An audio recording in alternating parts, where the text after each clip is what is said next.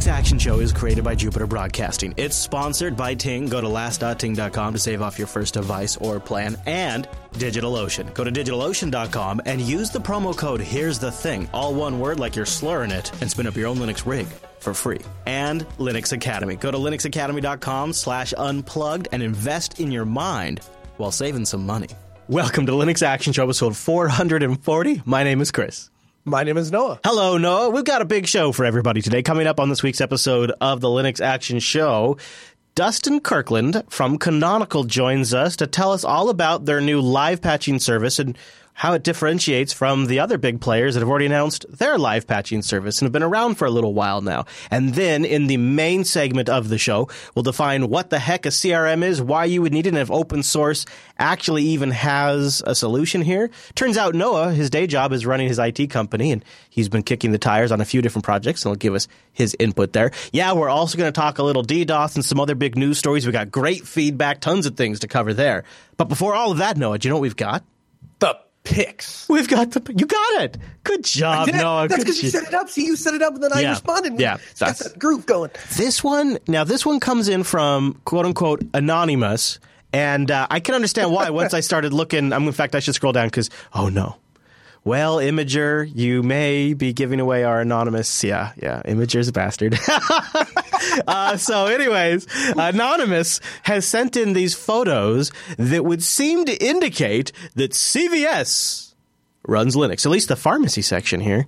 And uh, here's what leads us to believe this: is if you start digging through the photos that were sent into the show, I'm not sure what's going on there. Here we go. If you start looking at these photos, Noah, this is the internet; it's new, and uh, you There you look go. at the back. The door opens up, and that looks like a Zotac Linux PC right there. DVI coming he's out got- to dis- to, to, to He's uh, got the Ubuntu screenshot at the the lower one too, which really tells Hey you. that man, it's I'm Linux. building up. Oh, I'm sorry. I'm sorry. This is this is I was building. See, I was building the narrative as I was building. So it at- might not be Ubuntu. It's a Zotac box So with a lot of cables. Before we get there, the way this thing's drive, it's got a DVI connection to which looks like uh, like an LCD screen with a USB plug coming out the back of it, plugged into the Zotac, and it's got a wireless antennas on it too, Ethernet as well. So it's, I don't know if it's using those wireless antennas, but it's got them. And, and uh, a pink Cat five cable. yeah, that's a nice one. That's that's. I that's would a not choose pink. I don't know. I think it stands out. It's got the sound hooked up to it too. And then, yeah, we scroll down right there. And there it is. A nice Ubuntu screenshot running Unity at that. Mm-hmm. I'm trying to grok. I'm looking at those processes. Um, I'm looking at uh, I'm looking at this evolution calendar, Deja Dup. All that stuff doesn't need to be running. You don't really even need Compiz running on a on a pharmacy No. vending No, display. really, it's it's what it's scanning the barcode, and then it's probably that all is all the software is actually running inside of the web browser. You can see here that the uh, user account that it runs under is a kiosk, and uh, Cat's running in the background taking 100k of RAM. Whatever's going on there, I don't know. But this pretty. It's got Firefox installed, BAMF daemon installed. Uh, yeah, that's that's pretty good. Oh, and look at this. He even managed to find uh, the source code of the kiosk app, which looks like it's a bunch of JavaScript. Oh, jeez. What? Good thing we're putting this out on the stream. You want me to end it right here? You want me to stop No, right no, here? no. I'm just, I'm just saying, like, like I'm sure that's exactly what they want is all their internal URLs exposed to 300,000 people. But no, it's uh, Intel had them, Intel 'em on an embedded computer, and uh, they've got how big, how much RAM does it say? 3.9 gigabytes, four my gigs. friend. Oh, okay, okay. Mhm. No, So, 3.9. yeah, don't get it wrong. Yeah. So this looks like some. This looks like something you know very similar to what to what we would install for for a for a kiosk. And- 1404 though. Is that what I see? It's- Graphics. Yeah, it's got a GeForce. Well, probably to run that that screen, a GeForce GT610 though, so don't get too excited. And an Intel Well, yeah. Atom uh, uh, 1.8 gigahertz. But the fact that it fits in that tiny little box, that's pretty cool. Yeah, it is. It. Uh, look at. Oh my gosh! And he was able to get out to the internet by using the built-in Firefox browser. He was look at him browsing Reddit. I, I think if you scroll up, do you see where it says? Uh, do you see i- i- inside of the web browser? See how he has two tabs open and one is Welcome to CVS. So I feel like I feel like they Yeah. that is actually where the software is running. It just Sure. runs like full screen. Yeah, because it's just JavaScript, right? Yeah, so it's yeah. just running in a it's running in a tab in Firefox, and he was able to open up a new tab once he hooked up a USB keyboard, and uh, goes to Reddit for all the karma, then launches Solitaire on this machine. He launched Solitaire. God, I just I feel like I would not have this much time to uh I don't know. I just I feel like I would not be screwing around with that machine that long. I guess it's a public kiosk. Like they, what are they going to say? Yeah, They're and like, you know, I was just trying to figure out how to get my prescription filled. Actually, I don't. I I think uh, there is a certain there is a certain element to raising awareness about this kind of stuff too. I think there's something to that, and and also there's something to pulling behind the pulling back the curtain and realizing that this is really just an, a combination of JavaScript, a Firefox web mm-hmm. browser, and an Ubuntu Atom box back there, mm-hmm. Mm-hmm. and uh, that's. That, and it's connected to the internet, and that's legitimately the world we live in now. And I wonder what the update frequency is on uh, on that particular. But? LTS every five years. Yeah, yeah. You think they're installing all the LTS updates though? Let me. s- No, no. Hmm. I think once every five years they probably update to the next version. Yeah. Maybe. Actually, you know what? To give them credit, the about box. Look at that. No, it says systems up to date.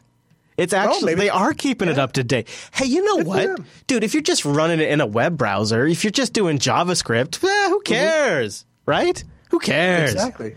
Exactly. I'd say that's to update it. With Firefox isn't going to break. It's fine. It's fine. And I wonder if that means. Uh, I wonder if they run all of that uh, pharmacy uh, display stuff from a central CVS web server. It's probably not running locally Oh, on that box, right? He didn't show us Yeah. that, but Yeah. yeah. No, it wouldn't be local because they wouldn't want to have to update ten thousand. Bo- they wouldn't want to say like we're gonna we need to change the price or this or that or we're changing a new you know color scheme or whatever. They don't want to update ten thousand bucks. You know what I would do? No, if I was CVS, I'd host it on Run it on DigitalOcean. You got it, buddy. DigitalOcean.com. Use our promo code. Here's the thing. All one word. Put it together like your Slurnick. Set up your account and then you apply it to your balance and DigitalOcean gives you a $10 credit and you can run a $5 rig for two months for free. That's their base rig with 512 megabytes of RAM, a 20 gigabyte SSD. They're all SSDs a terabyte of transfer, and a dedicated CPU. $5 a month's pretty great. You could get really a lot of nice things running on Linux. But if you go to DigitalOcean, I encourage you to check out the way their pricing structure works because this is cooking with gas. You do this hourly thing. Three cents an hour gets you two gigs of RAM, a two core processor, 40 gigabyte SSD, and three terabytes of transfer. The latest version of Ubuntu comes out, the latest version of when Fedora 25 ships and they get their images update, when there's a new version of FreeBSD, they just got the latest, the, when, when it released, they got FreeBSD on there. You know, I, I think this is a great way to play with these systems in a really performant environment. You really get to you really get to experience packages installing at incredible rates, things building at an, in, in intense, great speed, everything being out on the internet, so you don't have to worry about reconfiguring your firewall. You don't have to install a bunch of junk dependencies on your system. You just get something set up on DigitalOcean and you get going. And they have entire application stacks you can deploy or you can build a system like Noah likes to do from the ground up. I kind of I strike the difference. So one of the things I often will do is I will check for a DigitalOcean tutorial for anything I'm going to do.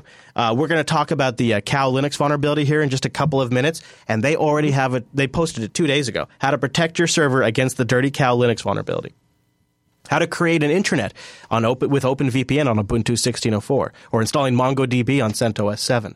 Lots of really nice tutorials. So you can build it yourself, or you can take advantage of one of their application stacks, deploy it, and then use these tutorials to go even further. This is my approach. This is what I like to do. Is I like to experiment using DigitalOcean Droplet. I go deploy the open source thing that I'm going to do. I go install maybe an entire ready to go stack something that's really simple and I validate that it's okay, the product's worth my time. This is worth my energy and my time. And then if it's really something I'm serious about, I will go back, sometimes following the tutorial, sometimes following a wiki post somewhere else, and I will mm-hmm. reset it up on a system that I'm going to keep I'm going to keep long term. And when you think about it in that context of the ability to experiment and then deploy in production, the pricing is nuts. And they got data centers all over the world in New York, San Francisco, Singapore, Amsterdam, London, Toronto, Germany, India. They have such a great interface to manage all of it and a really nice API. The interface you're seeing on the screen right now is not fake. That's what that that's what their actual UI looks like, and you can deploy to multiple data centers, set up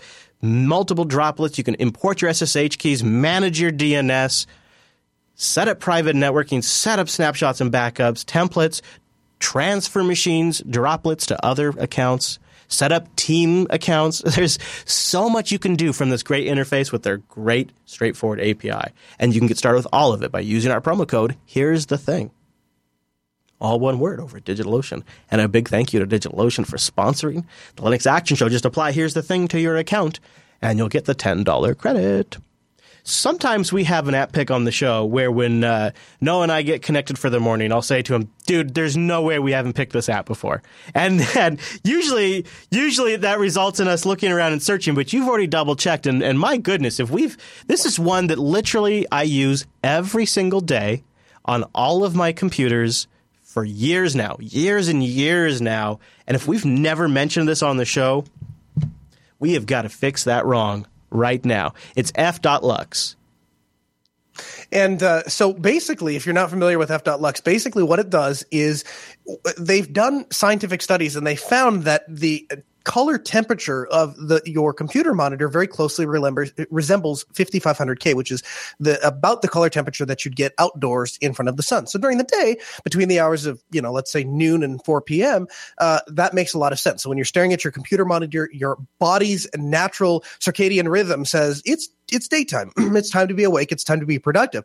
The problem becomes when you get home at night and you want to sit down at your computer, or me, I get a 2 a.m. service call and I, oh, I stumble uh, off my bed over to my computer and I, oh, I gotta, I gotta log into this SSH and I, I hit the button to wake the computer up and exactly all of a sudden this bright 5500K light is hitting me and, and my, my eyes are telling me it's daytime and the rest of my body is like, it's two in the morning. I want to sleep. Yeah. F.lux fixes that. Basically, it allows you to, after a specific time, adjust the color temperature of your display so that it more it, it, your body te- your body circadian rhythm it is being told from all sides including sight hey it's nighttime. It's time for bed. And i noticed the very first night i did this i have a computer in my bedroom.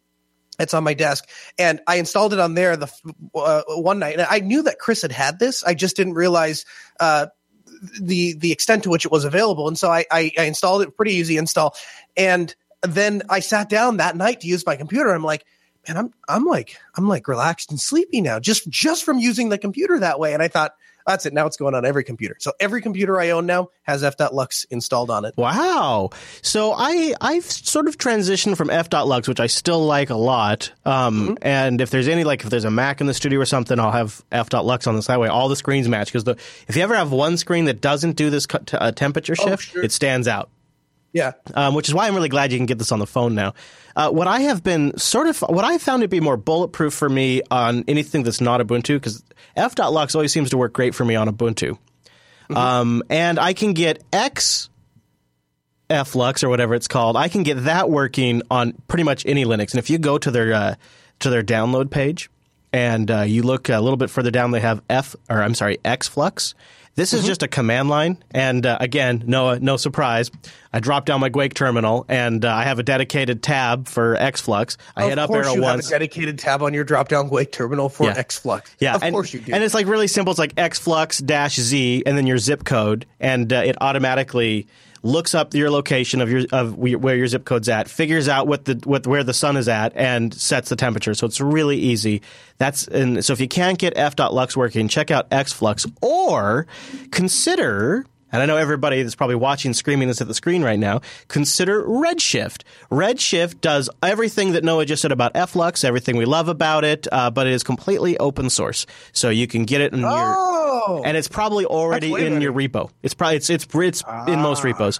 And there is a GNOME shell extension that I use, surprise, on some of my machines that integrates Redshift, Redshift toggle into my user menu. So say if I want to override it, which I sometimes do if I'm looking at photos or I'm video editing, I don't want to have the color wrong and I wanted to temporarily disable it. So it's really nice in GNOME 3 to have a checkbox and just turn it off.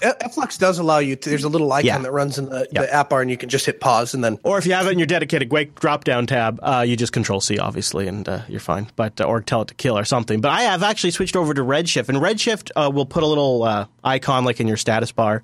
I, every now and then Redshift is broken on, broken on me, but for the most part, it, uh, it just, if you're on GNOME 3, one other thing is, it might not work by default unless you have location services enabled in GNOME 3, which I believe are disabled by default. So that's something to consider. You may have to turn on location services uh, in GNOME. And there's other projects out there that actually do this for uh, other desktops as well. And the Redshift does work on KDE, and there are uh, Plasma desktop equivalents that talk to Redshift. So those are all those. Flux is sort of like the well-known one. Flux is also the one that's most common on, I believe, on Mac and Windows. I don't know for sure, but I, I, I gather that it is. and Mm-hmm. uh, Redshift is probably well known in the community. So check out those tools for something that I really think does help, and you can get Redshift or something like it for your phone too. And Mm-hmm. so that way, if you have to turn on your phone in the middle of the night, it, it really makes a big difference. And I, my lady saw mine. I have it on mine, right? And so she's like, "Wow, that that really is a lot nicer." And she went and got it turned on on hers too because she noticed a big difference. It makes a difference. And it's, it sounds it sounds uh, nitpicky until you actually do it, and then you're like, "Whoa, that did make a big difference." Yeah.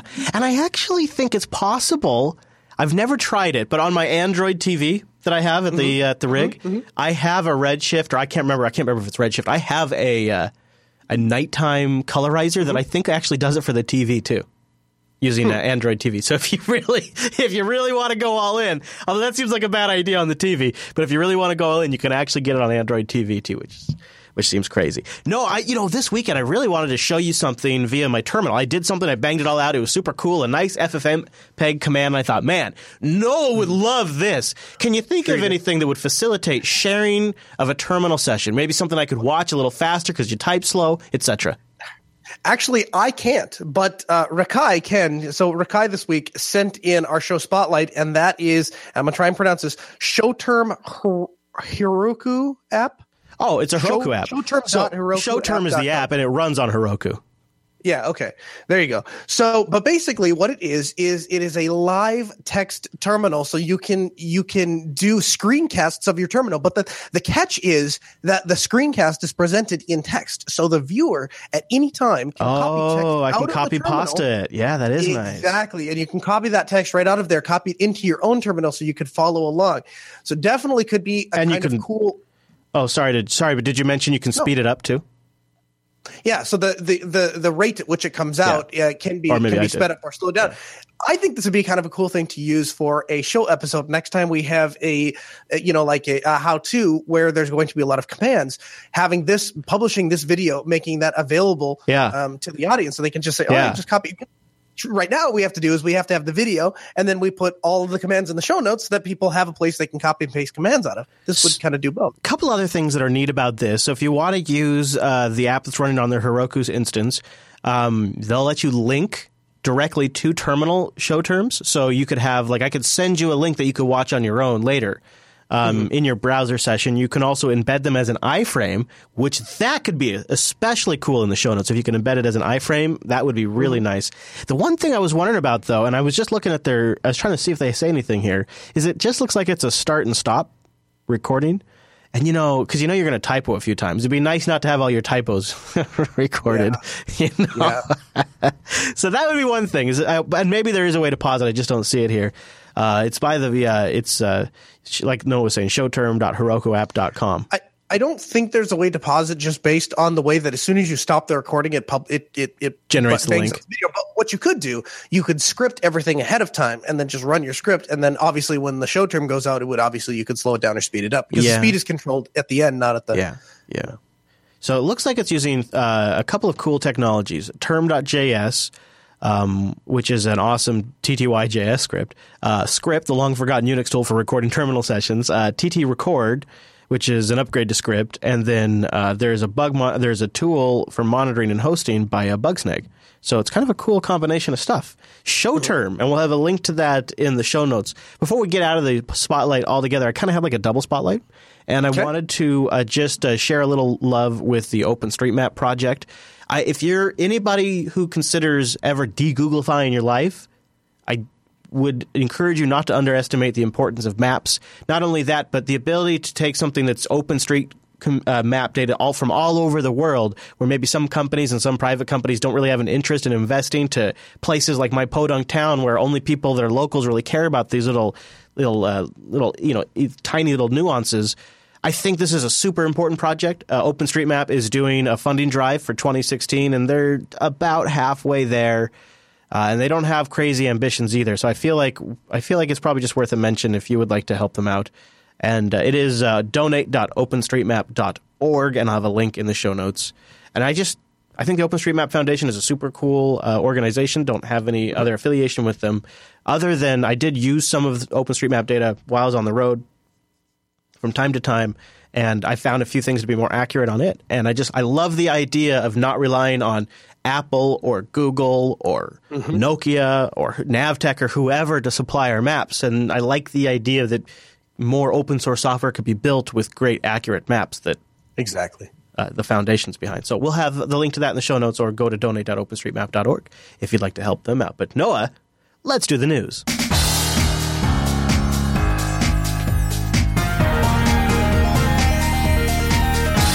The news in this episode is brought to you by Ting.com. Hey, go to last.ting.com to support the show and get yourself a discount. Ting is mobile that makes sense. So instead of being a crazy duopoly that tries to squeeze you for every single penny, what they've done is they've rebuilt wireless in a way that is fundamentally simpler to understand. You just pay for what you use. They take your minutes, your messages, and your megabytes, they add them up. Whatever you use, that's what you pay. Each line, $6. You want three lines, you pay $6 for each line. There's no contract, there's no early termination fee. The devices are unlocked, you own them. It's all easy peasy. And if you go to last.ting.com, you can click on that how much would you save button. Punch in your numbers. Boop, boop, boop, Punch your numbers in and see if Ting would work great for you. Average line, 23 bucks a month. That's for, uh, you know, for me, I've got three smartphones on my Ting account. It's usually under 40 bucks. It's really nice. You got some Wi-Fi at work or at home, it's, it's no brainer. And if you ever need to use customer service, they've got great customer service. They have CDMA and GSM services, which means even more devices you can bring. And if you bring a device and you go to last.ting.com, you get a $25 service credit. Remember I mentioned that the average monthly bill is 23 bucks. It'll pay for more than your first month. And they've got great tools for your device or in the web all of that. And if you're going to go, even if you're not ready to switch to Ting yet, they have a great blog, last.ting.com, then click on the blog. This is something that's kind of interesting for me. I've got Sling TV, and I've noticed that uh, PlayStation Vue seems to be getting some attention. This is a great way for those of us who have cut the cord, but every now and then want to tune into some live television, especially when big news events like elections are coming up. They've done a rundown of Sling TV and the PS Vue and which hardware devices support it and which ones don't. It's a really nice one, including other options to consider, DVRs, all that kind of stuff. So start by going to last.ting.com. And then if you're a cord cutter or you're considering it, check out their blog too. Tons of great tips there. And the other thing too, I, I don't know if I've, if I haven't mentioned it for a couple of weeks, but Ting's prices on data are, have gotten even better. This is absolutely outrageous. And if you go to ting.com or last.ting.com, you can find out more. Look like this. Need more? It's just $10 a gig. That's what new customers pay. That's what current customers pay. It's simple. We like simple. See for yourself at ting.com slash rates. You know what, Noah? Actually, that's one thing to say, too, as a longtime Ting customer. I really like when they've rolled out improvements to the service, like dropping the data rate. Mm-hmm. I didn't have to like call up and get a new contract or get a new agreement or get a new plan.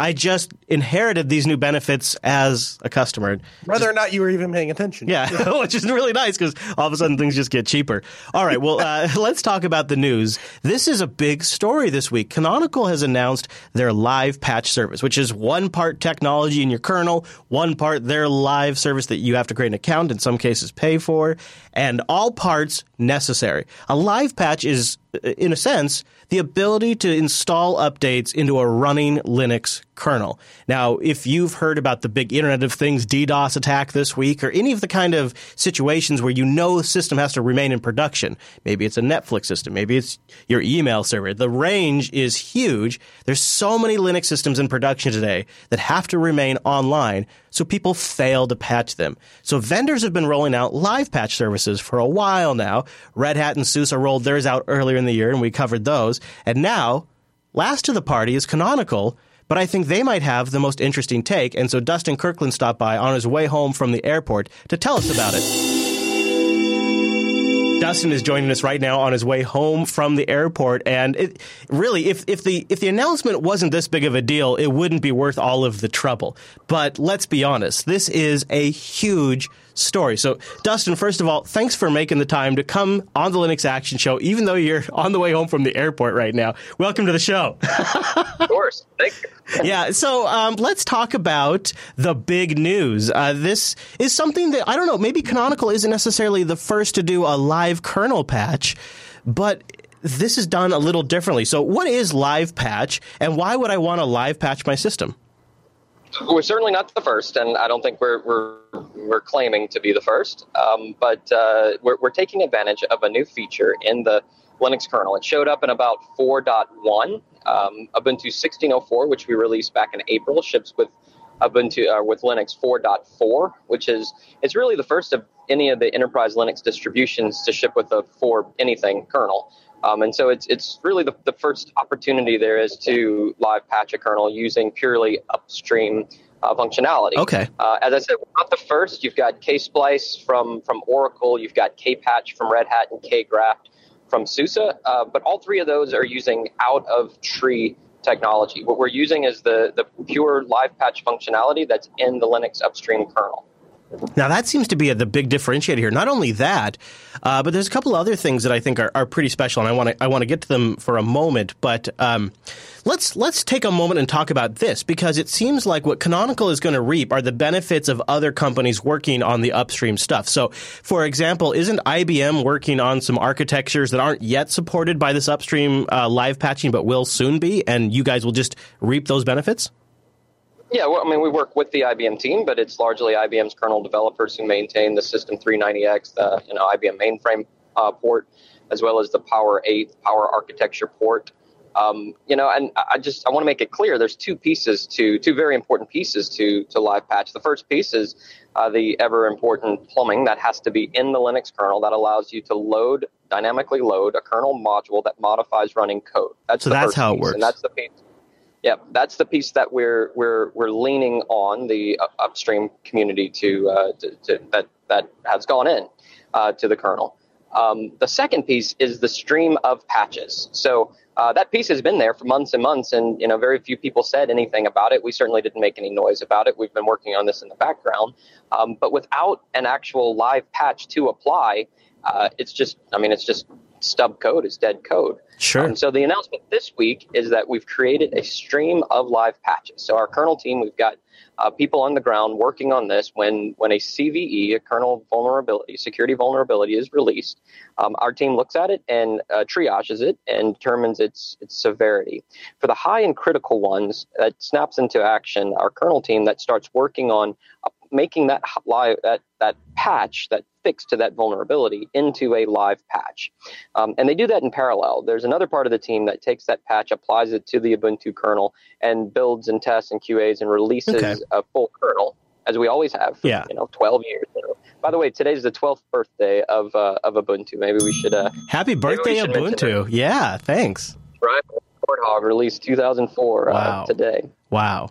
Um, but yeah, we've been releasing kernels, updated kernels with bug fixes and security uh, fixes for, for years, and we will continue to do that. Those will roll up all of the, the changes and fixes that go in.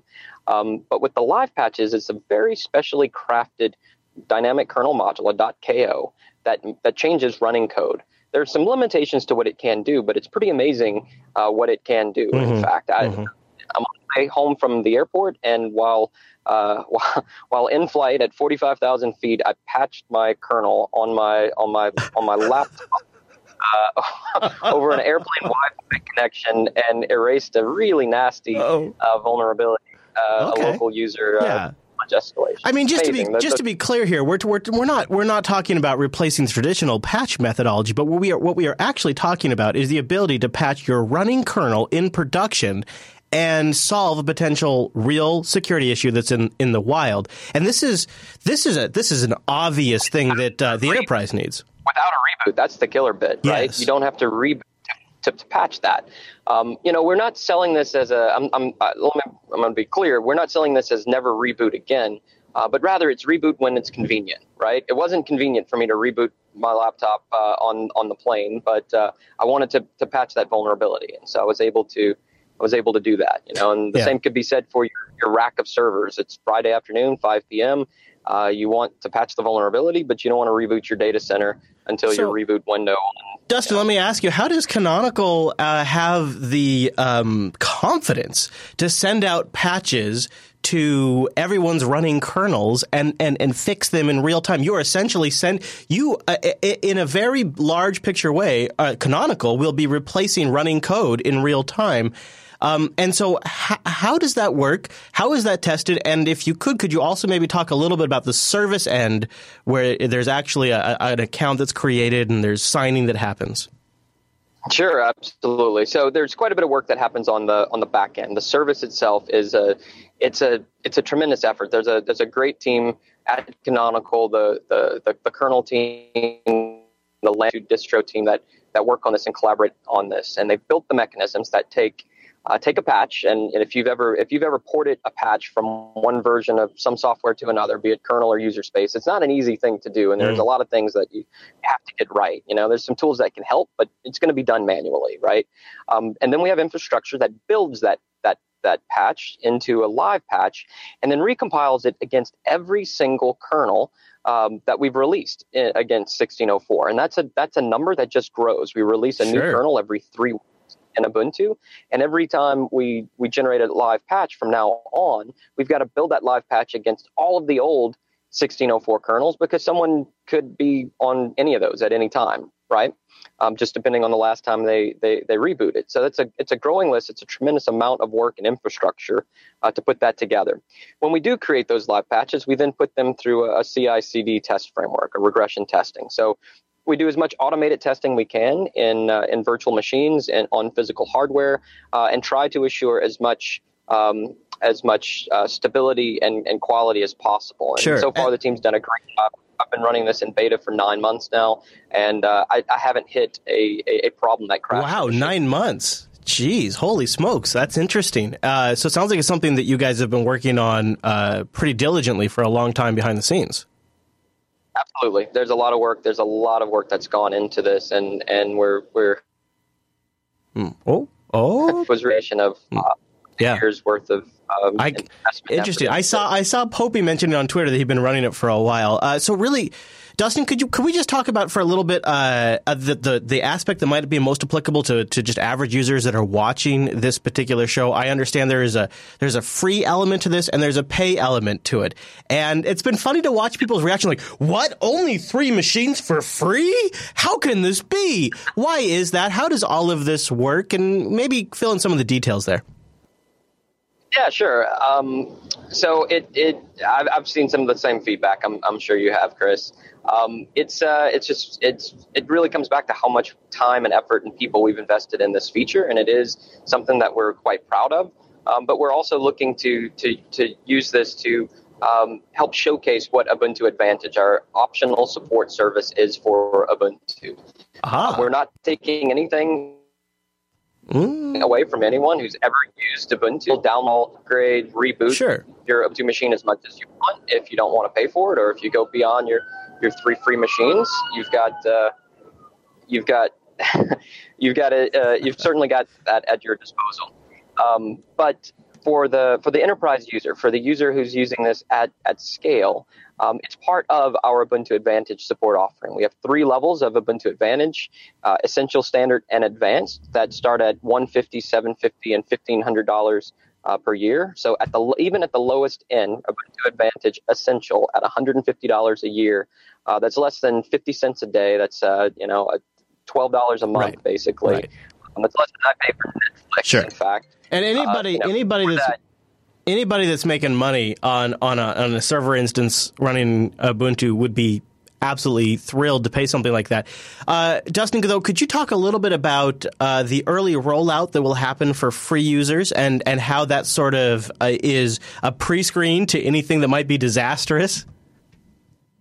Yeah, exactly. So I, I, was hoping to get to that when you were asking about the, the, the, the, testing. You know, so we do as much testing as we can behind the scenes uh, with with timing in mind. We know that some of these these patches we've got to get out as quickly as possible. So uh, we have a, a regular set of tests things we run internally before we uh, before we decide we're ready to roll one of these out. Hmm. And the first step of the rollout process is uh, it's a pretty classic canary testing methodology. If you don't know what canary testing is, it's it's it's the same concept that's that's built around the canary in the coal mine, right? You send in a canary, make sure there's enough oxygen that the canary survives and comes back out, uh, and if not, then you might not want to send your uh, your team of coal miners into the uh, into the coal mine um, just yet, right? Um, and so that's, that's sort of how uh, how how the canary testing with the live patch works. We'll take a very tiny percentage of the the free users, the community users of uh, of the live patch mechanism, and we'll roll that out to um, to a, a, a, tiny percentage, uh, and then we'll check back or that the, those sorry, those uh, live patch daemons will check back in with the service and report that the live patch either uh, applied successfully or failed to apply, and then we'll wait a, a bit of time to make sure that um, that those machines stay up. Right? Yeah. If something, if if if those checks fail, if uh, a number of those modules fail to load, or or some number of those machines fail to respond in a timely fashion, uh, then we will will will will spring into action um, a response where we'll take a look at those results and our kernel team will, will investigate a bit, bit Sure. closer into what's Sure. going on. Yeah. After that first pass, we'll do that uh, a second time at a slightly larger uh, percentage. So I don't know what the numbers are, but let's imagine it's 1%, 10%, and then everyone. Um, But I, I guess the the takeaway message is if I'm an enterprise customer and I'm paying at a certain level, I can sort of rest assured that by the time these live patches come down, um, they've been they've been tested not only in the continuous integration testing system, but also uh, probably amongst a subset at, of a of a large scale of users. Absolutely. Yeah, and I mean, Ubuntu users are so incredibly diverse: desktops, laptops. Uh, you know, the, the various versions of the kernel that they might be running, from very old, haven't rebooted in months, to very new, just rebooted uh, ten minutes ago, um, and all of that feeds into that uh, what, what amounts to a big data analytics uh, framework that allows us to have extreme confidence uh, and a, a, a, a, a very safe mechanism to detect when something might go wrong. You're absolutely right So it's part of the social contract. It's not uncommon for for Google to do this for their for their uh, enterprise Right. apps. This is how Android versus- updates work. Absolutely. Yep. Yep. Yep. Yep. Good. Good parallel there.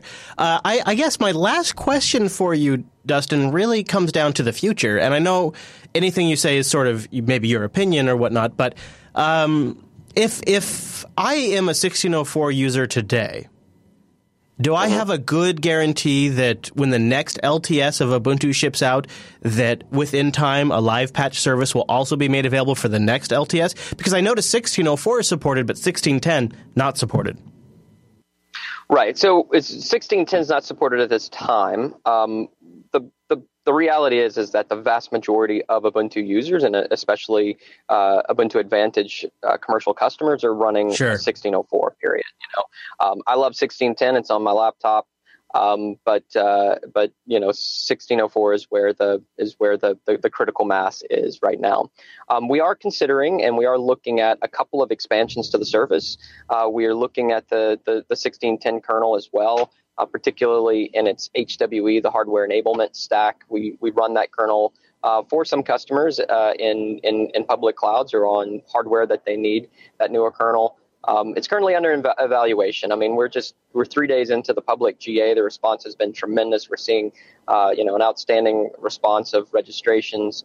Um, as we get those requests, you know, send send those requests over to us on on Twitter or by email. If 1610 is is is a deal breaker for you and you need hardware or you need live patch for 1610, uh, let us know. You know, we we need to hear those voices. It's it's so much work to do it that we just we want to make sure that we're putting Sure. that putting that behind the right arrows. You know. Yeah, that's that makes a lot of sense. Well, Dustin, is there anything else you think the audience should know about the new live patch service? You know, if something to go look out or anything like that? Look up. Yeah, the one, other thing I was going to mention, you asked about the next LTS. Yeah, absolutely. We, we certainly plan on supporting uh, live patch for the LTSs, so uh, so so 1804 as well. We can't do much for 1404 because that that that kernel mechanism is The not upstream. present in Yeah. 14.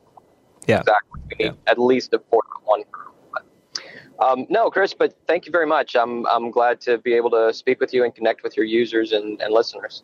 Well, Dustin, it was great to chat with you, and uh, I've noticed your name on a lot of the cool stuff coming out of Canonical recently. So uh, I'd love to have the opportunity to chat in the future. And thanks for making the time available, even while returning from the airport, man. I really appreciate it. uh, that was really cool, and this is undoubtedly a huge initiative for Canonical. So I want to make it clear what they're talking about doing here is a service that will live patch a running kernel with fixes. In some cases, you will not have to reboot to have the fix loaded. It'll replace code in memory uh, using the kernel module itself. And there will be some sets of patches that you will still have to restart for uh, the the fix to actually take effect. Think about that. That's a massive, massive commitment Canonical is making to their customers because these are primarily going to be applicable to enterprise customers. But one of the things they've done a little differently here is they do make a free service available for three people or for three computers. Uh, so you you could go enable three of your computers for free. Noah, one could be a, a droplet, one could be a laptop, um, and then these could be systems you wouldn't have to worry about um, rebooting. One of the things that Dustin didn't really get into um, but I thought maybe we could talk about here is so the canonical the canonical service is three for three computers, free for three computers, and then one hundred and fifty dollars a node a year after that. And that includes that's just that's a that's the that's the essential Ubuntu Advantage. So you're getting support and patches for one hundred and fifty dollars a year. Uh, to put it in con- to put it in comparison, uh, if you want to use the uh, the uh, uh, Red Hat Enterprise version of their live kernel patching, Mm-hmm. You have to get an Oracle Premier Support license for that uh, instance of Red Hat Enterprise Linux, which is $2,300.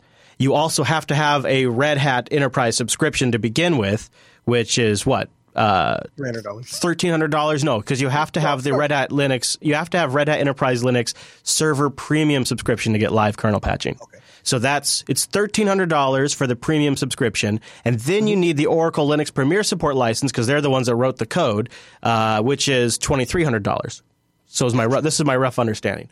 So sure. that's a huge amount. And if you hold on, if you want to do it on SUSE, SUSE, it's, it's available for SUSE Linux Enterprise 12 priority support subscription, which is $1,500 a node a year. And all of these, by the way, are per server, all these costs.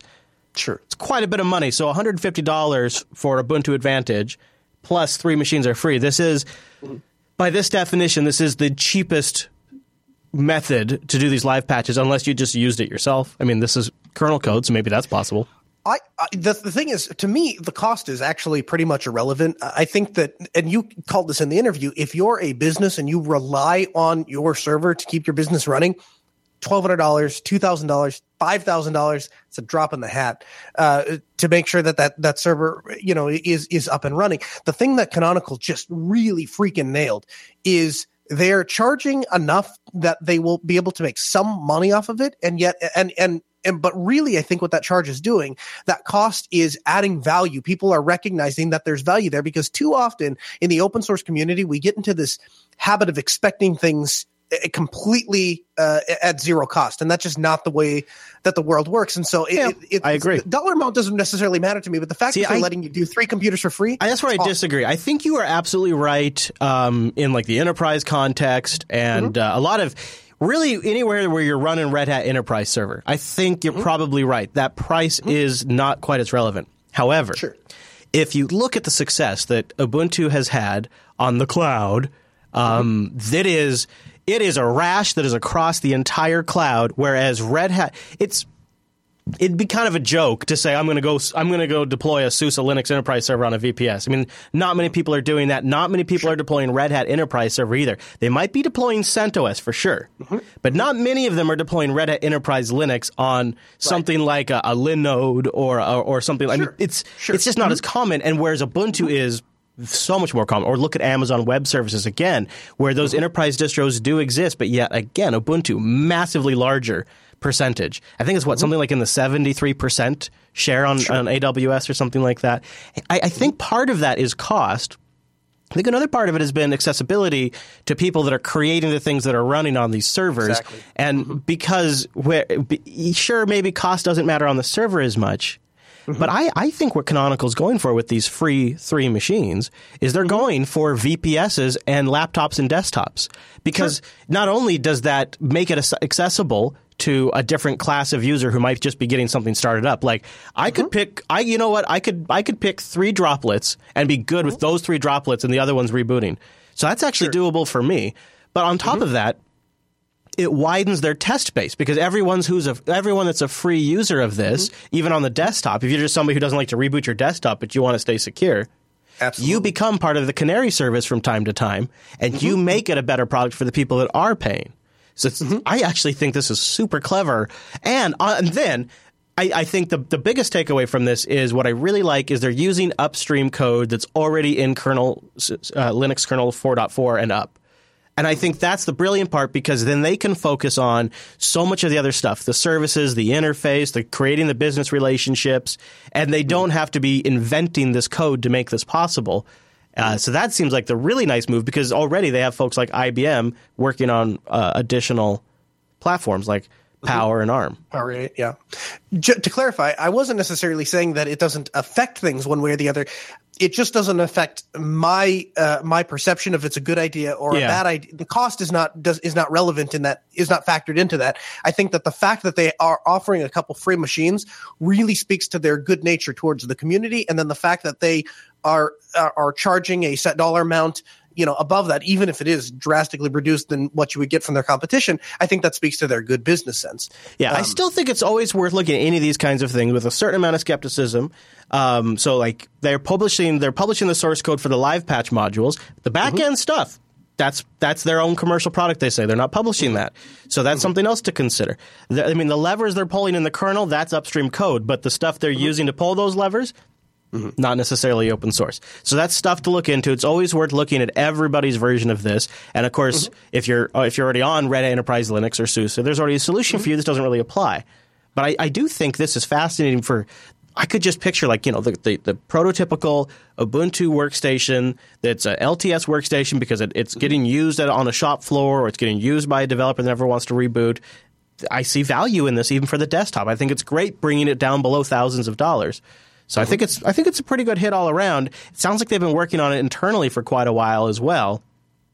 And the level of commitment they're taking to not breaking your production system is Yes. huge for Canonical as a company. I think this is a mm-hmm. I think that maybe for from a historical standpoint, this is one of the biggest commitments they've ever made to the enterprise ever. Exactly Uh, so that's that's that's interesting too, and it's you know it's up there with the big steps that companies like like SUSE, like Red Hat, like Oracle, the kind of commitments that they make at that really high level of yeah, we know your S is on the line, and yes, we are willing to make the service available to you. exactly That's a big step. So, all right, before we get out of the news, there's two, there's two other big stories we should really touch on. Um, it's really kind of been a crazy week. You've probably heard about the most serious Linux privilege escalation bug ever. That it's under active exploit. Uh, that's how Ars wrote it. Uh, this is uh, a vulnerability that's been around for a long time, and it's it's also uh, been called the cow vulnerability because it actually specifically writes to relates to copy on write. I'm going to. Uh, I actually have a, I, I have broken it all down in the show notes. So I, I, I have sourced this from probably, let me see here, one, two, three, four, five, six, seven, seven different sites. So uh, instead of just instead of going through one site, I thought maybe we'd go through all of them and kind of, kind of just break it down because it is getting. Um, well, there's not really much to show you there, is there? No. No, there's not. Because it's getting a lot of press coverage. It's getting a lot of attention as this is a vulnerability that's been around for a long time. And it comes on the heels of a report done by Google that shows the average Linux vulnerability in the kernel exists out in the wild for five years. We covered that last week. And so the timing of this super sucks because this one's been around for nine. Hey, that makes us look great. And so the vulnerability is it's a it's a race condition that was found in the way Linux memory handles a deduplication technique called copy on write. That's where cow comes from. Um, untrusted users can exploit it to gain highly privileged write access to the write memory mappings that would normally have been read only to them. So the bug is marked as a high priority, and it gets its name from the copy on write mechanism in the Linux kernel, which is so broken that in any application or any malicious program can tamper with the read only root owned executable files uh, and set UID executables. The race condition was found in a way that the memory subsystem handled these copy on write breakages of private read only memory mappings. An unprivileged local user could use this flaw to gain write access, which would otherwise be restricted to them and increase their privileges on the system. The dirty cow vulnerability has been present in the kernel since version 2.6.22 in 2007 and is believed to also be present in Android. Yeah, that's right, everybody.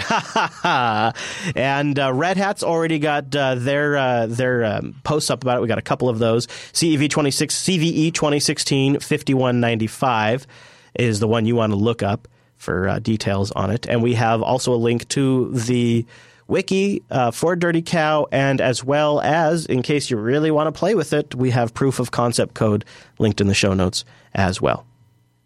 And this one's getting a lot of attention. Have you heard the buzz? Have you seen some of the headlines Oh, about yeah. it? yeah. Yeah. The other thing is too is I and I can't help but bring this up, but two years ago at Linux Fest Northwest, when we were in the middle of troubleshooting, when we were trying to get Alan to Linux, and Alan wasn't Linuxing very well, the error that we eventually ran into was could not load bootloader because could not find canonical path cow.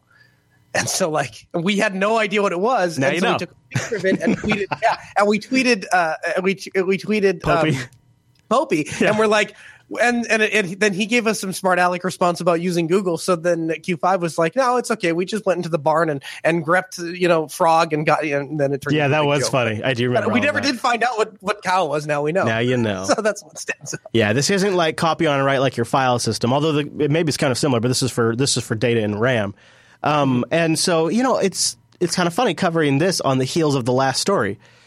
This is really the problem: is none of these devices are getting patched. People are not patching their S, and I think I think a big part of it for server systems has been the reboot problem, and so I think live patching helps that a little bit. We need something like that everywhere. Essentially, it needs to be it needs to be common industry practice that you you do not deploy an internet connected operating system without a solid way to do signed secure updates. That hmm. just because it, from a brand perspective, this is going to start. If your if your IP camera has become known as the devices that contributed to the DDoS attack over the weekend, they're probably going to get rated a little bit shittier on Amazon. They're probably going to get sold a little bit less. I mean, it's going to start affecting people's brands at some point. Yeah, exactly. And it sucks that there's still machines out there running Linux kernel 2 something. That should be a runs Linux. Somebody, if you got a machine, uh, an embedded machine or something like that, or a desktop, or God forbid, an internet connected server, uh, running an old version, let's say Like a some- refrigerator. something below. What's your kernel version on your fridge? I don't probably something to something. I'm sure. I'm sure because it was made. It, the, the thing was made in 2010, and it has. I know for a fact they haven't updated it since then. So whatever kernel was, and and you know that it wasn't even shipping with the newest kernel in 2010. It was probably something before that. And kernel three something came out in 2012. So yeah, I'm guessing two six, two seven, something like that. would Be my guess. Well, Noah, that'd be. That'd be funny. That'd be funny. So, speaking of those devices and the DDoS, this was a thing this weekend. The Internet of Things believed to be a target in a, a target of a massive DDoS attack. Websites, including PayPal, Reddit, Amazon, Spotify, Twitter, and others, were offline. Man, you must have just been uh, suffering there, Noah. Just suffering. Nope. Because I don't have any Internet of Things. All my stuff is on the LAN only and doesn't talk out to the internet. And I have Huh. to use a tunnel to get to that stuff from the outside, which is what I keep telling you people over and over and over and over and over again is don't rely on the cloud. Don't put random things on the internet on your network. It's a bad idea. It's a bad idea. And I saw that what, what actually kind of tipped me off to this was I saw a post on social media about a gentleman who was, he couldn't figure out why he couldn't shut his lights off in one of his rooms in his house. Oh my- He was using one of these smartphone No. controlled No. light things that you bought at Lowe's or whatever. And um, turns out it was it was some sort of service that was proxying that connection from his uh, from the app, and then it goes up to some magic server and some magic script and some cloud based thing comes down to his cloud based lights and turns his light on and off. And and somewhere in there, this DNS attack had uh, rendered that service inoperable for a short period of time, and so he wasn't able to turn his lights off.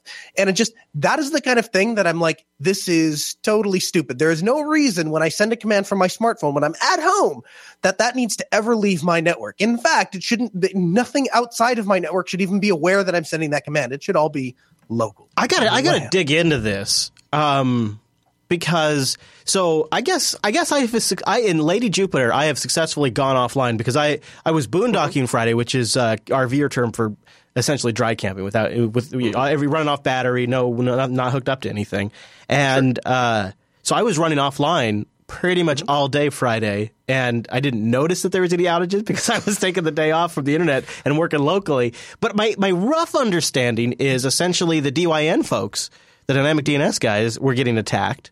And a, a bunch of S just fell apart from there. I'm not. I'm sure I'm gonna. I'll dig into it more throughout the week. But Yeah, my, my, my brief understanding, and again, I haven't dug into it super deep, but my understanding is, uh, based on the interwebs, is that uh, there are a lot of people, there are some hacktivist groups that were upset about Julian Assange's internet getting cut off, and so they uh, launched DDoS attacks on DNS servers inside of the US. Now, I think it must extend beyond just dynamic DNS because I feel like Spotify, Netflix, they wouldn't be relying on dynamic DNS for well, their services. I think right? they uh, DYN also offers a host of other services too that are like general DNS management and whatnot. Gotcha. That yeah. Okay, so maybe that's what it is. Um, yeah, I, I- yeah. this is something. This particular issue is something we have covered extensively now for a couple of years on TechSnap. Mm-hmm. Um, even just in the last couple of weeks, we've been. This is uh, all of this, including also DNS amplification attacks and NTP amplification attacks.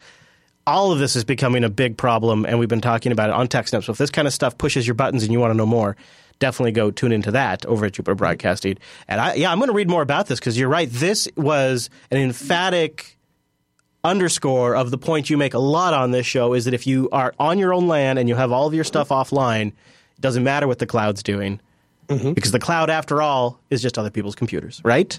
So you never know when other people's computers are going to be screwed up or what kind of stupid decisions they're going to make or when they're going to piss somebody off. Uh, and I I totally missed this outage. I think because it didn't really didn't really affect me. I probably if I was here working at the studio, I probably would have been more aware of it. But yeah. Huh, interesting. Well, we have links to everything we talked about, including uh, uh, uh, links from Dustin on the live patch stuff, lots of sourced information on the uh, cow vulnerability, and I have a feeling that'll also be covered in TechSnap, as well as some interesting coverage on this whole Internet of Things DDoS attack. Whoa, what's the matter over there, Brown Bear? What is it? Sorry, no. Well, what, what are you looking at? There's been this fly the entire episode, and it has been flying all around. And now it's like I think it thinks my lights are outdoors, and it's like whacking Okay. against the, violently against the light. I'm sorry. You know what? Let's go have this guy explain to us what a CRM is.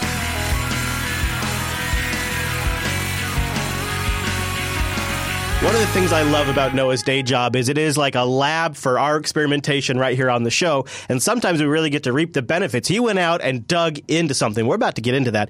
And I'm going to be totally honest with you guys.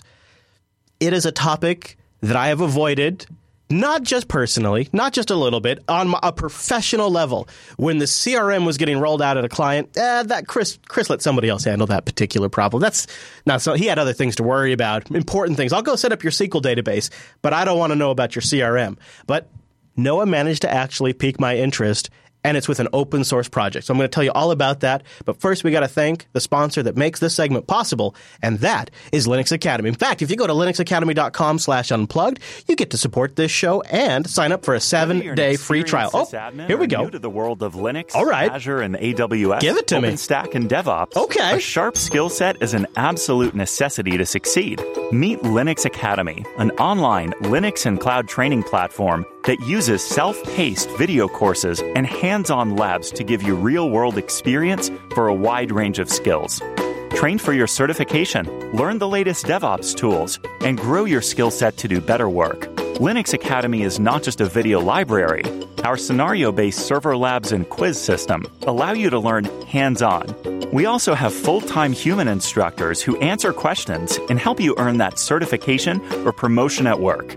Listen, YouTube, I know I hit that mute button. I know I hit that mute button, YouTube, because I wanted to tell the people all those things, but you did a good job anyways. You did. I really did legitimately hit that mute button. It's cool, though. It's cool because you know what they don't say there? They don't tell you about that seven day free trial, and they don't tell you about what I think is maybe one of the biggest deals ever because you go over to Linux Academy, you get into some of the courseware, you realize it's the best stuff on the subject, and if you're like me and you're just even kind of passionate about this topic, you start just eating it up. Oh, nom, nom, nom, nom, nom, nom. And you get a lot of really good stuff done. Problem was it's hard to brag about it, either to your employer, to maybe a potential client, or even just to friends and family. Honestly, you sometimes want to be able to show off your accomplishments. And that's why I think it's brilliant they've recently launched the Linux Academy public profiles. That's a great way when you're trying to get a gig or if you're getting education as part of your employment. It's also very important. They have some really great stuff, including Learning Paths if you're going to go get some certs, where instructors have put together specific tracks for you. They have the course scheduler for those of us that don't have a lot of free time, and those new iOS and Android apps that help you study on the go, as well as their downloadable content and comprehensive study guides for those of you that like the things offline, like Mr. Kernel Linux, they got you covered too. linuxacademy.com slash unplug. That's where you go to support this show. And you could go watch that video too if you didn't get a sense. But YouTube, they got me covered. Not only did I mute it, but the play bar didn't show any progress. Like the whole thing just went totally crazy. So that's why we're going to bring it. We're going to center ourselves and we're going to learn about an open source CRM.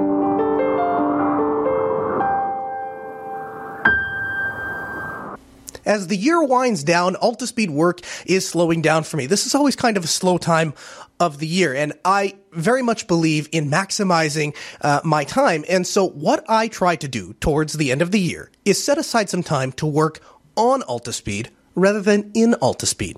What I mean by that is, rather than taking time to do the day-to-day tasks that actually bring us in revenue, I try to take some time to take a step back and say, how are we doing overall as a company? Where are areas that we can improve in our efficiency and our effectiveness? And how can we overall grow as a company?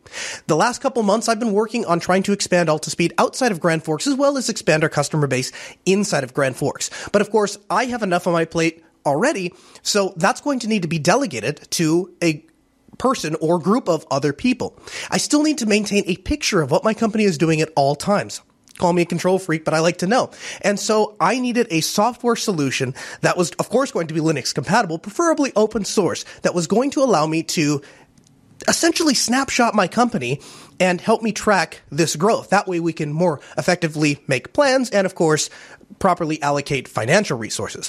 A couple of weeks ago, I got an email from somebody that was trying to do the exact same thing, and I suggested to him Zurmo, Zurmo CRM, or Customer Relationship Management. Basically, it's a software to help manage your customers apparently there was some confusion in the name and we followed it up with the feedback which chris was very excited to do.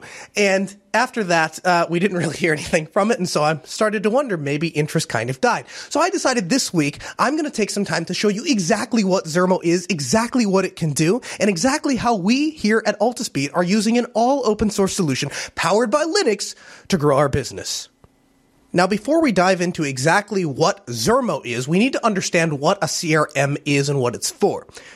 Put very simply, a CRM is basically to manage your customers. It is a software package that manages customers. We can keep track of our customers so we know who they are. We can keep uh, track of contacts and the various projects and tasks that are going on with those customers. Now, I researched a bunch of CRMs.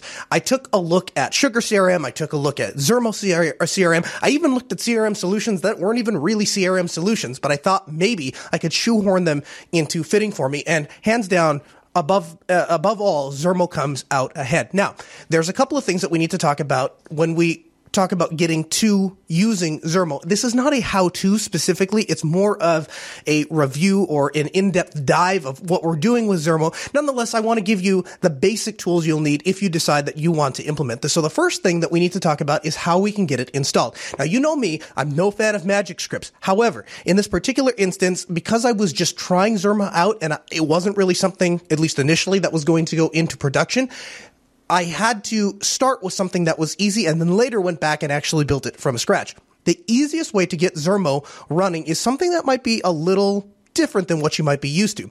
There is a service called Bitnami, and Bitnami, if you're not familiar with it, basically provides uh, installation scripts, if you will, and I can choose an application and I can uh, demo it right here in the browser. I can uh, download a container, or I can download just a little installer uh, script that will basically let me install it right onto the computer. And that, that's really helpful if you want to do it in something like uh, DigitalOcean. Now, I am actually, I opted to go a slightly different route this time. I wanted to try out the new Google Services, which is basically uh, a Google Compute instance that has that ties in with Bitnami to provide those application installers right there in uh, the Google services. So it's kind of like DigitalOcean's one-click install, except it's for Bitnami rather than the the one-click installs. And since Zurmo was already available on Bitnami, I decided to go that route, and that's how I was going to demo it. So that's where this is being hosted today for the demo. Um, the actual production database that we're going to use uh, for Altispeed is going to be obviously hosted at DigitalOcean, and there will be no magic scripts. Noah compiled, er, well, not compiled, but Noah installed and configured that by hand because I need to know how it works. So when it breaks, I can fix it. So let's dive into exactly what Zurmo is. I have a demo set up at demo.jupiterbroadcasting.org, and we are going to log in.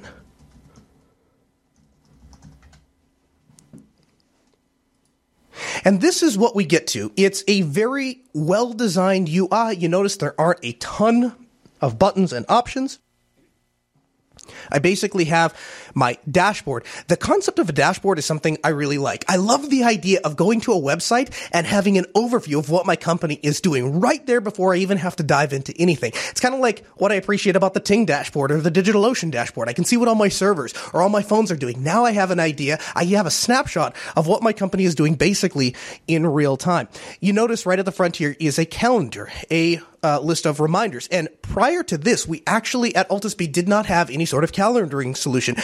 We have a scheduling solution that we use to schedule service calls, but I could either block time off if I wanted to go have lunch or I had a meeting or something like that, or I could schedule actual service calls. But it wasn't very granular in that I couldn't say I want to go to uh, the Linux Fest Northwest, and that's you know obviously a business event, and then you know other people could see that and know where I am and and, and what's going on. Certainly, I couldn't do it for potential customers because they don't have an account inside of our ticketing system. So I went ahead and created an account for Jupiter Broadcasting. I'm going to treat them as if they were a customer. I'm going to close this. So basically, I create an account of, of a customer, and this doesn't necessarily have to be an active customer. It may be a potential customer, somebody that might be a client in the future, but I want to start kind of feeling him out what's going on. So the first thing I'm probably going to do is I'm going to create a contact and I'm going to say, you know, who is it at this company that I know? Who can I talk talk to and, and keep an ongoing dialogue? So that would be probably Chris Fisher, and uh, his uh, his job title is CEO, and uh, I'm gonna put his phone number in here, and I'm gonna save it. And now uh, Chris is a contact, and I can make notes about him, uh, or, or, I can have different kinds of contacts. So maybe the first person that I meet uh, might be the front desk associate. Now maybe I have her name, and so I can name drop her when I go to talk to the general manager. Hey, by the way, uh, my name's Noah. I talked to, I ran into Kylie at the at the front desk, and she was telling me this is kind of how your operation runs, and this is where we might be able to serve you. That you know that kind of thing. If if I if the more names you know, you know, the more I can kind of slide in there and, and talk a little bit, and so that helps me kind of get my my feet grounded. Now, once I've actually established contact and I want to start actually, you know, again, this is from the perspective of a potential client. I want to start looking at how we can best serve them. I might create a task list. And so here, the first task might be a site survey. Um, and uh, I'm going to save that. And so the site survey is the description of the site survey is how can we best serve? Um, and so the checklist might be um, something like check all available network connections. Um, and I might look at um, physical layout of network. Um, and then all of these are going to get, uh, you know, categorized. Uh, there, you know, it's very granular. And here I have an actual checklist, but then all I see again from the dashboard is just site survey. Or maybe I might go in here and I would say, you know, I met uh, Rakai, Burgers for Rakai. Uh, met with video editor at JB, seems very capable and can be bought off with burgers. So I'm going to go ahead and save that. And then inside here, get burger that he likes. Bring burger to studio. Let Beard stuff face with burger. And again, all of this is tracked under under headings. And if, if one of these is done, site survey is done, I can go ahead and check it off. And now I can, it doesn't delete it. It just le- lets me know this task has been completed. Um, and again, you, you envision this, right? If I have multiple people working, if I have one guy going out and doing the sales and maybe I've got another guy that he, his job is site deployment. So he's going out there looking at how we can implement the things that we're promising. He can go out and say, okay, the site survey was done. And of course, the entire time we're adding, uh, you know, information as this guy goes out and he does all these things. He's adding a comment. The half, you know, like half the network jacks don't work.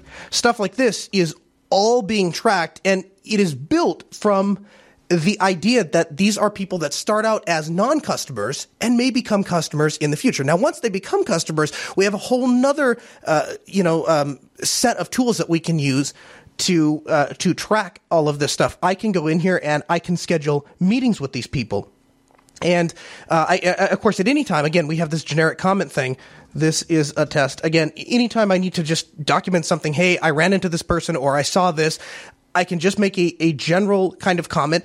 There is an opportunities uh, window, which is basically like the idea is I might have some, I might see a potential need and I haven't necessarily talked them into it yet, but, uh, you know, it, it, it's, it's a potential thing that I don't want to forget. And Chris and I are really bad about that. We'll have a ton of really good ideas and then poof, they're gone like right before we leave, right? And so what the software is allowing me to do is I can walk in and say, Hey, you know what? I notice every time I go to this uh, particular business, their printer doesn't work. And so I can make a note and say, um, printer not working at front desk. And now that, that again is it's filed under a opportunity. And so later I can go back through my leads and inside of Zurmo and it will actually show me I see. Bring this back up again, and it'll actually show me where all of these uh, where all of the potential for work is and it does a couple of things one is it's going to lead uh, me to more revenue. And at the same time, I think we're serving customers better because we're more accurately able to track their needs.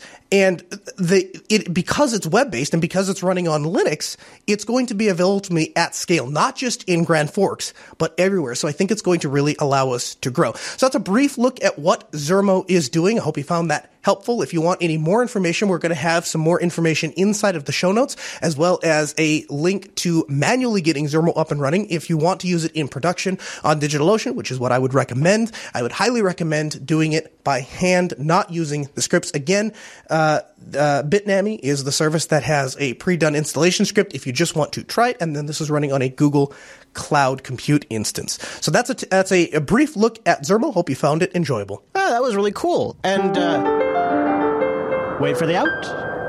What did you think of using the uh, the Google Cloud Compute service? How did that go? It's okay. I, here's the thing: it's great for testing. Uh, it, it's great for playing with. I would never use it in production. Oh, really? Um, well, so there's a couple things I don't like. Their their well, the non-existence of a dashboard. Basically, they file everything into what they call projects, but you can't actually see the machine. So, for example, I don't know what operating system uh, my thing is running. I know it's Linux because I can tell that it says Linux kernel or whatever, but I have no idea if it's Ubuntu or if it's Fedora. And I don't actually have access to the machine to go in if I wanted to, let's say, copy a file out of it or something like that. I can't do that because it's all in this like packaged little project thing. Um, so my, my impression of it, and it's cost effective. So it's yeah, a great way, again, if you want to try something, yeah. play with it. No, I would. I wouldn't even consider. I wouldn't even think about using it in production. So, in fact, so much so, I wouldn't even use it in I wouldn't even use it in production long enough to see if it works in production. I moved it over to DigitalOcean oh. before I even got that far in the test. So you must have been pretty happy to find an open source solution to solve this problem, and it sounds oh. like something you're pretty comfortable recommending to other businesses and maybe even.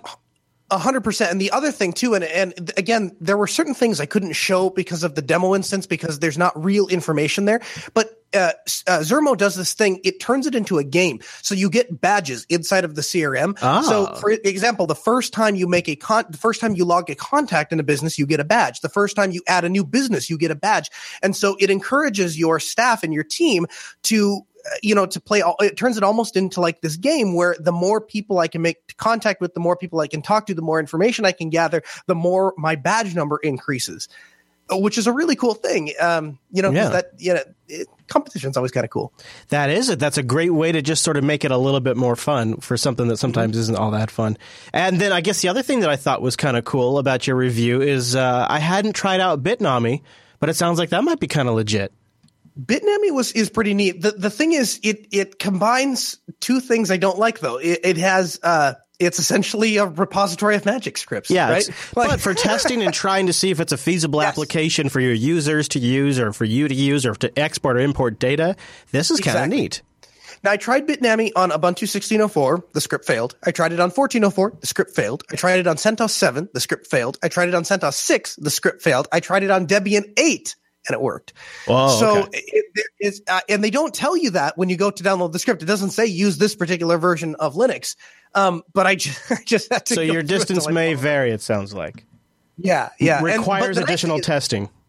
Yeah, uh, but looking through, they have a lot of things like uh, WordPress. Yeah, and uh, Ghost and, is in uh, here. was- and I forget the name of the project, but the uh, f- uh, project uh, OpenFire, the so the XMPP Mm-hmm, server, type, um, and I set some of those up, and they're they're quite involved. So to have a little script, you know, again, just for testing or playing with, Yeah. would be really kind of cool. Yeah, there's a lot of stuff in here. I mean, some of this stuff's already on DigitalOcean if you just go that route, but there's more than than, Mm-hmm. than that's there, uh, including some nice ones like YouTrack But is the, a the nice. But again, the nice thing, the thing I really like about the service is that they provide a installation script, so you can Yeah. take it anywhere. you Yeah, know? and this is this is not really related to uh, Zurmo, Zurmo. It's just a way to try it. Uh, so No, although they do have some sort of blessing from Zurmo because the way I found Bitnami was through the Zurmo site. They have it linked. They say if you want to try it, here's a pre-done installation script. Hmm. pretty Yeah, so nice. some sort of blessing. Sounds like a nice sounds like a nice win for Altispeed and uh, a nice uh, check off the box. Does open source have this? That uh, you could throw up on a system pretty easy and try it out and see how it runs. All right, that's the Linux Action Show's first and likely only look at a CRM, and thank goodness there's a good one that's open source.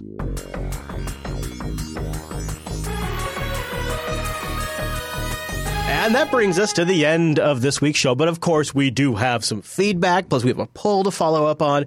And then there's a community question that is so important. It's causing listeners to tune out. So we're going to answer that. It's we're going to we're going to tackle it. But first, I want to thank System 76 for making this segment possible. You know, they have great laptops. We talk about these. They have super nice desktops, but they've been on a rampage. Crazy System 76 is so crazy. They're updating all their machines, I swear, it seems like. And the new, now I believe you say it as Lemur. but Li, Lemur. Yeah, I like that. And this is uh, this is a the Lemur, just as fancy as the name. The rig's even fancier. It's got a seventh gen Intel processor, which is totally badass. It's got of course the latest graphics from that, and a USB C, and up to 32 gigabytes of DDR4 bad Mamma Jamma RAM. And this is a, in a little tiny machine, 14.1 inch display with a 7 gen 7th gen Intel. And then that you get to say that name all the time, Lemur. Just like that. And uh, you know that's Or you could say Lemur. that's starting at six ninety nine. Six the six ninety nine for the, if you do it in U.S. greenbacks, or uh, sixty two bucks a month. That's that's that's a great deal. You know what? You know what we never talk about. You know what we never talk about for some reason because I Hmm. We guess never talk about? I, this is ridiculous too when I think about it because we maybe maybe like maybe like a month ago we mentioned this. But you know what's the most popular uh, OS on uh, the cloud? We just talked about it. It's Ubuntu. It's- and, and you know who sells Ubuntu servers backed by a company that knows Ubuntu inside and out? System 76. Go check out their servers as well. And tell them the Linux action. Tell them Noah switched you to Linux. System76.com. Thanks, guys. All right. So, last couple of weeks, we've been trying to figure out what is a bare bones Linux. And uh, did I get your take on it? Do you define bare bones as I, X? what I said here's here's what I said. I said that if we're there, we we have to define what we're talking about. If we're talking about servers, or we're talking about desktops, because the answer is totally different. And I don't, but but we took a poll nonetheless and asked. We asked you, the audience, what do you define as bare bone Linux? Does it include X? Does it not include X? And the results are Da, da, da, da, da, da, da. Yeah, well, with an absolutely scientific base that people got off their butts and voted, so it's totally, totally relevant. 60% of the audience says that bare bones Linux is defined by them as X free, and only 40% so they consider bare bones Linux has X. 60% agreed with me. I, I did not expect that. I thought I was the weird guy that was saying small, tiny bare bones distros were X free. But I think when I think bare bones, I think of a bare bones Linux installation that's like maybe a package manager and a couple of other things. Uh, maybe a package manager. So that's why I didn't really think X was involved. But then again, I know a bunch of great tiny ones out there. So yeah, I feel vindicated. I think what I'm going to do is I'm going to celebrate after the show with a uh, with a celebratory pizza or a celebratory burger. I don't know yet. All right, so I'll take on uh, Corey's. Hey, speaking of Okay. System 76, he's got a question about System 76 and similar Clevo models. He says, would I be able to use the System 76 PPA on a more generic Clevo laptop with the same model that, say, the Oryx Pro is based on? I had an opportunity to purchase a secondhand one. And uh, I'm not quite sure if I can get everything working under Ubuntu 16.10. And he gives the model. Now, do you happen to have an answer to this? Because I have speculation. I, I, I do. I have I have almost a definitive answer. My understanding is the answer to that question is no. You could try it, and there might be certain things that will work, but System seventy six. Yeah, they swap out hardware components. They make they literally open up and resolder things sometimes to to disable things or re-enable things or make other things work. They flash different firmware on it to make so certain things that aren't controlled by the driver. So you might get some functionality out of it. It might work out of the box, but it's I guess my answer would be it's probably no different than going into Best Buy and buying a laptop at that point. Yeah, there's enough have the same every every time, and it's the and generally the way they make their the way they make their modifications. You know, so I've got two bonobos here, um, and uh, these both had mo- different modifications done to them from the stock OEM hardware. Uh, System 76 does assemble these machines and modifies them themselves. They don't arrive pre-assembled and out of the box. They they customize them and build them. And both of these had some slight modifications to eve- essentially avoid all of the problems with split graphics that were that were just uh, uh, when these models were being brand new were just an absolute nightmare, and we're only now starting to get better, really. Um, and that the, the the the image they have on their BIOS and the way they write the driver for the PPA assumes probably those modifications, I would think. But the way they Yes. did those modifications, I've I've never actually. I I very rarely these days install the PPA. I generally will on a brand new system. Um, it is also, I believe, in the AUR if you're on Arch. But uh, both of these systems no longer. I, I don't even bother with the PPA. This is running Ubuntu Mate Edition 1610, and uh, I don't. I don't even bother with that out the anymore. box. Yeah, it just works. So that's you So know. you could give it you could give it a shot. It just again, there's no guarantee. Yeah. It- it's kind of hit or miss. all right, you got LJ. So yeah, LJ writes in and he has a question about Ubuntu 1604, 1610. And he says, regarding the Wi-Fi problems that you are facing in 1604 and probably 1610, please check the instru- instructions in the script attached. It may be a dirty solution, but in the end it works and it's completely transparent to the user. Kind regards, LJ. Now, last week we did a, review of Ubuntu 1610 and I had a horrible time with, with 1610 and Chris had a amazing time with 1610. And so the question was brought, maybe it's because I needed to do a clean install. Yeah, you, so I did, did you did an upgrade to 1610 from 1604. from 1604. And so I wiped my entire laptop. I spent hours. I mean, I didn't get done till eight or nine o'clock at night, uh, backing all my stuff up and reinstall my operating system from scratch. Yeah. And for the first, I'd say four or five days, things were pretty good. I had one like total system lockup.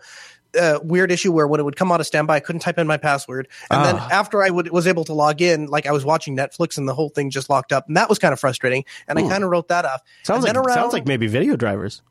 Maybe but it's intel integrated. I mean how do you screw that up? And then like thursday ish i start i had my first wi-fi problem and I, I i i actually told chris he goes bring this up on the air. And i said i will but i think i'm going to cut him some slack because maybe it was just a one-off thing. It didn't do that thing where wi-fi totally vanished. It just disabled wi-fi and i just clicked on enable and then i, I was back in business. But then friday and then saturday it totally died. And it, now i'm back to i bring it out of standby one every three or four times and it just yeah i just don't have wi-fi. This is on a So- Lenovo. This is on oh, well no this is on this is on my this is on an x240 this is on an x250 this is on a dell precision 6400 and it's on a uh, dell latitude e5340 all four of those computers have the exact same problem but only in ubuntu uh, 1604 or higher works perfectly fine in 1404 works perfectly fine in fedora works perfectly fine in arch it's just uh, and so i don't know um So but we're going to attempt to embed his resume script. It's a systemd unit. Uh, we're going to attempt to uh, put this in the show notes and see if it renders properly, Right. so people can use this hack if they want. Yeah. However, I Quote, just I think it is frustrating that there are still people on Ask Ubuntu that are reporting these problems in 1610, and now there is like the script that seems to be like accepted by people is like this is the way that you fix wireless. We shouldn't have to fix wireless in an operating system for crying out loud. It's 2016. That's a very important aspect that Yeah. needs to work out of the box, you guys. I'm still, I still haven't had a problem. Yeah. But I, I'm not alone though. There's other people. I believe you. I believe you. I have been there when I'm the one having the problem and nobody else has had it. It's super frustrating. Welcome to most of my life, actually. Uh, Welcome so to your life on Android. here's where I uh, I wanted to respond to this because I didn't. I think maybe you and I talked about it off air, and I know we talked about it on air once, but didn't really think it was worth mentioning. But uh, uh, not. Let's see here. It's on the subreddit. Yeah, linuxactionshow.reddit.com is where this was submitted. And nothing but the rain wrote in and said, Noah, man, are you getting enough sleep? You seem like you're super salty. And I don't know, maybe that's like that's like code for I don't know what salty is quite code for, but I don't think it's good. That means angry. And I would I would call uh, I would call aggressively contrarian in the past couple of shows among the ones I listened to Linux Unplugged, LAS, and User Error. Is it just me or is anyone else feeling it? Virtual hug sent your way. Um, and then the thread kind of devolves uh, where it's actually uh, it's actually my fault. Natterton says that it's actually Chris's fault, and Noah's just reacting to the bad tone that I set for the show. Uh, and then uh, Vigor says that he has to stop listening to the show because uh, I get into my head of the show mode and I cut you off too much. so I thought maybe we should address this on air because you know, at first I thought there was nothing, but now we have 13 people that have jumped in. They seem to be concerned about maybe you and I fighting or when I cut you off. So back in December of last year, um, we talked about how we could improve the show, and one of the things that um, Chris has been trying to uh, move towards is more discussion and having more discussion, and um, that was that was one of the things that that transition from my predecessor Matt over over to to myself was one of the things that I differ with him is that I am okay uh, speaking up. And that manifests itself in, in, in, a, couple of different ways. But one of the things that I try to keep a, a firm uh, hat on is that Chris has spent the last years of 10 years of his life building up a network. And so due respect to him, it's his show when he wants to say something. It's his job to say something, and it's my job to support him in a supportive role. And so, it, back in December, we, Chris and I had a conversation. He said, "Listen, I'd really like you to speak up a little bit more because I'd really like to have some discussion, and that might mean that both of us take a polarizing view, and we're going to go back and forth a little bit. But, uh, but I think that would make for better show content. And so, starting at the beginning of this year, uh, when something comes up, if I don't if I don't agree with them, we just we go back and forth until Chris decides it's time to move on. And the other thing is, I have a, a handicap. I, I am not a podcaster. I am a, I'm a I'm a support technician. I'm an I'm an IT IT administrator, and I have I have been fortunate enough to come into this role to share my views on technology with you. But I, I'm not born a broadcaster, and so one of my handicaps is I can't formulate thoughts as well as somebody that's been doing this for ten years, and I also don't have the ability to look at my what I'm saying and decide when it's time for me to cut myself off. And so it is it you have to understand that this is a symbiotic relationship where I am going to provide Chris with uh, with a certain amount of resistance so that he doesn't just run off. And and if I think he's wrong, I'm going to stand up and I'm I'm going to I'm going to put my foot down and we're going to talk about it. We're going to go back and forth. And at the same time, when Chris's 10 years of broadcasting experience tells him this is enough of talking about this project, this topic, or this is enough of of Noah talking, we need to move on, then he's going to put his foot down and we're going to move on. And the, I think the best thing that I, the the only real way I could think to exemplify this would really be is if we were to take a Telegram conversation that Chris and I have throughout the week and then you could see that because I, I, when you just see us for two hours on Sunday, that gives you a very different view of our relationship and our friendship as it would if you just saw us the rest of the week. In fact, the I think the last episode that we really kind of blew up was the um, was the uh, Kodi thing, right? And I think right after that, like we had had, we had, I meant to bring it up and talk to you about it after, uh, after we were off the air. And then we divulged into a bunch of other conversation. It wasn't until like the next day that I actually got around to being like, oh yeah, by the way, Kodi, did I push that too far? like it, it took a day or so, but yeah. yes. And also if you're watching live, a lot of times after we end the segment, we'll pick the conversation back up. Like we did pick that Kodi conversation. Yeah back up for a bit. So I think people who watch live get a better sense of that, or the patrons that watch the, the full live recording that we release. I think they kind of have a, a different perspective. But I think both of us don't take it personally. We look at it as sort of we're here to give you both sides of an opinion, and we're going to try to articulate them as well as we can. And I think uh, it's in the it's in the hope and the interest of making it more interesting and intellectually stimulating than if we just agreed on everything all the time. Uh, however, I yeah, essentially, whenever we're talking about anything like this very topic, I have a clock running in my head. And when the clock runs out, it's like, okay, it's it's, it's time to move on. I don't think we're really progressing. Let's move forward. Uh, and and there's not like it's not afterwards. We're not seething at each other, and if there's no hard feelings, we just move on to the next thing. It's because Right. that's what we're here to do. We're here And- to do and- that, and we're here to do it as passionately as as we really feel about it. and don't get me wrong there are t- there are times there have there been there have been things where uh where I, I do hit a limit where Chris asks me or, or Chris wants to move in a direction that I'm like, so just so you know, this is I, I'm not totally happy about that, and and that all that we basically kind of started to approach that a couple you know, just a month ago. We were talking about how we are going to change the you know the the broadcasting system. The, the Yeah, you know, if you if you if you want better insight to this, listening to the probably the the six episodes or seven episodes of User Error, I know that's they're not very long, um, and they're actually it's all it's all time coded too, so you could just jump around if you want. Where we kind of have talked about we've we've kind of pulled the curtain back and said, well, let's talk about this time where we had this big issue and how that played out, and I think it gives you a better insight of how it the works. important thing to pull out of there though is if there if there's something that really bothers me, if there's something I'm upset about, believe believe me, people hear about it. I think they've noticed, and I think it's actually I think it's actually been a good thing because uh, even if it's something that sometimes the audience is like, oh, whatever. I think for mm-hmm. us to sort of clearly state where we stand on certain different topics gives the audience a better idea of how we comment on other things in the future. So I think it all serves a and if we purpose. and if we both agreed on everything, one of us would be unnecessary. so guess what? Send us in your thoughts and your feedback. You can do it at that subreddit, or you can go to jupiterbroadcasting.com slash contact. Pow! You didn't see that coming. Oh, you, you did? Okay, well, did you know I'm going to mention the live time over at jblive.tv on Sundays at noon Pacific or jupiterbroadcasting.com slash calendar, where it gets converted to your own time? Did you know that? You, you did? All right. Oh, I bet they don't know where they can find Noah online on Twitter. Where can they find you, Noah? At Kernel Linux, and you can follow the company at Altispeed. That's my personal company, or Jupiter Broadcasting at Jupiter Signal, or that guy at Chris LAS. That's true. right below on our lower thirds. It's not really a lower. Third. Oh, shoot. So they did know that was coming. Man, I am striking out. It's been I- under. It's been under your nose the entire time. I thought it itched. I just thought that was my mustache. Boob level. Oh. No, that's your Twitter handle, dude. Oh, you're right. You're right. See, that's the problem. That's the problem. That's what happens. I know. Okay, everybody, thanks so much for tuning in this week's episode of the Linux Action Show, and we'll see you right back here next week.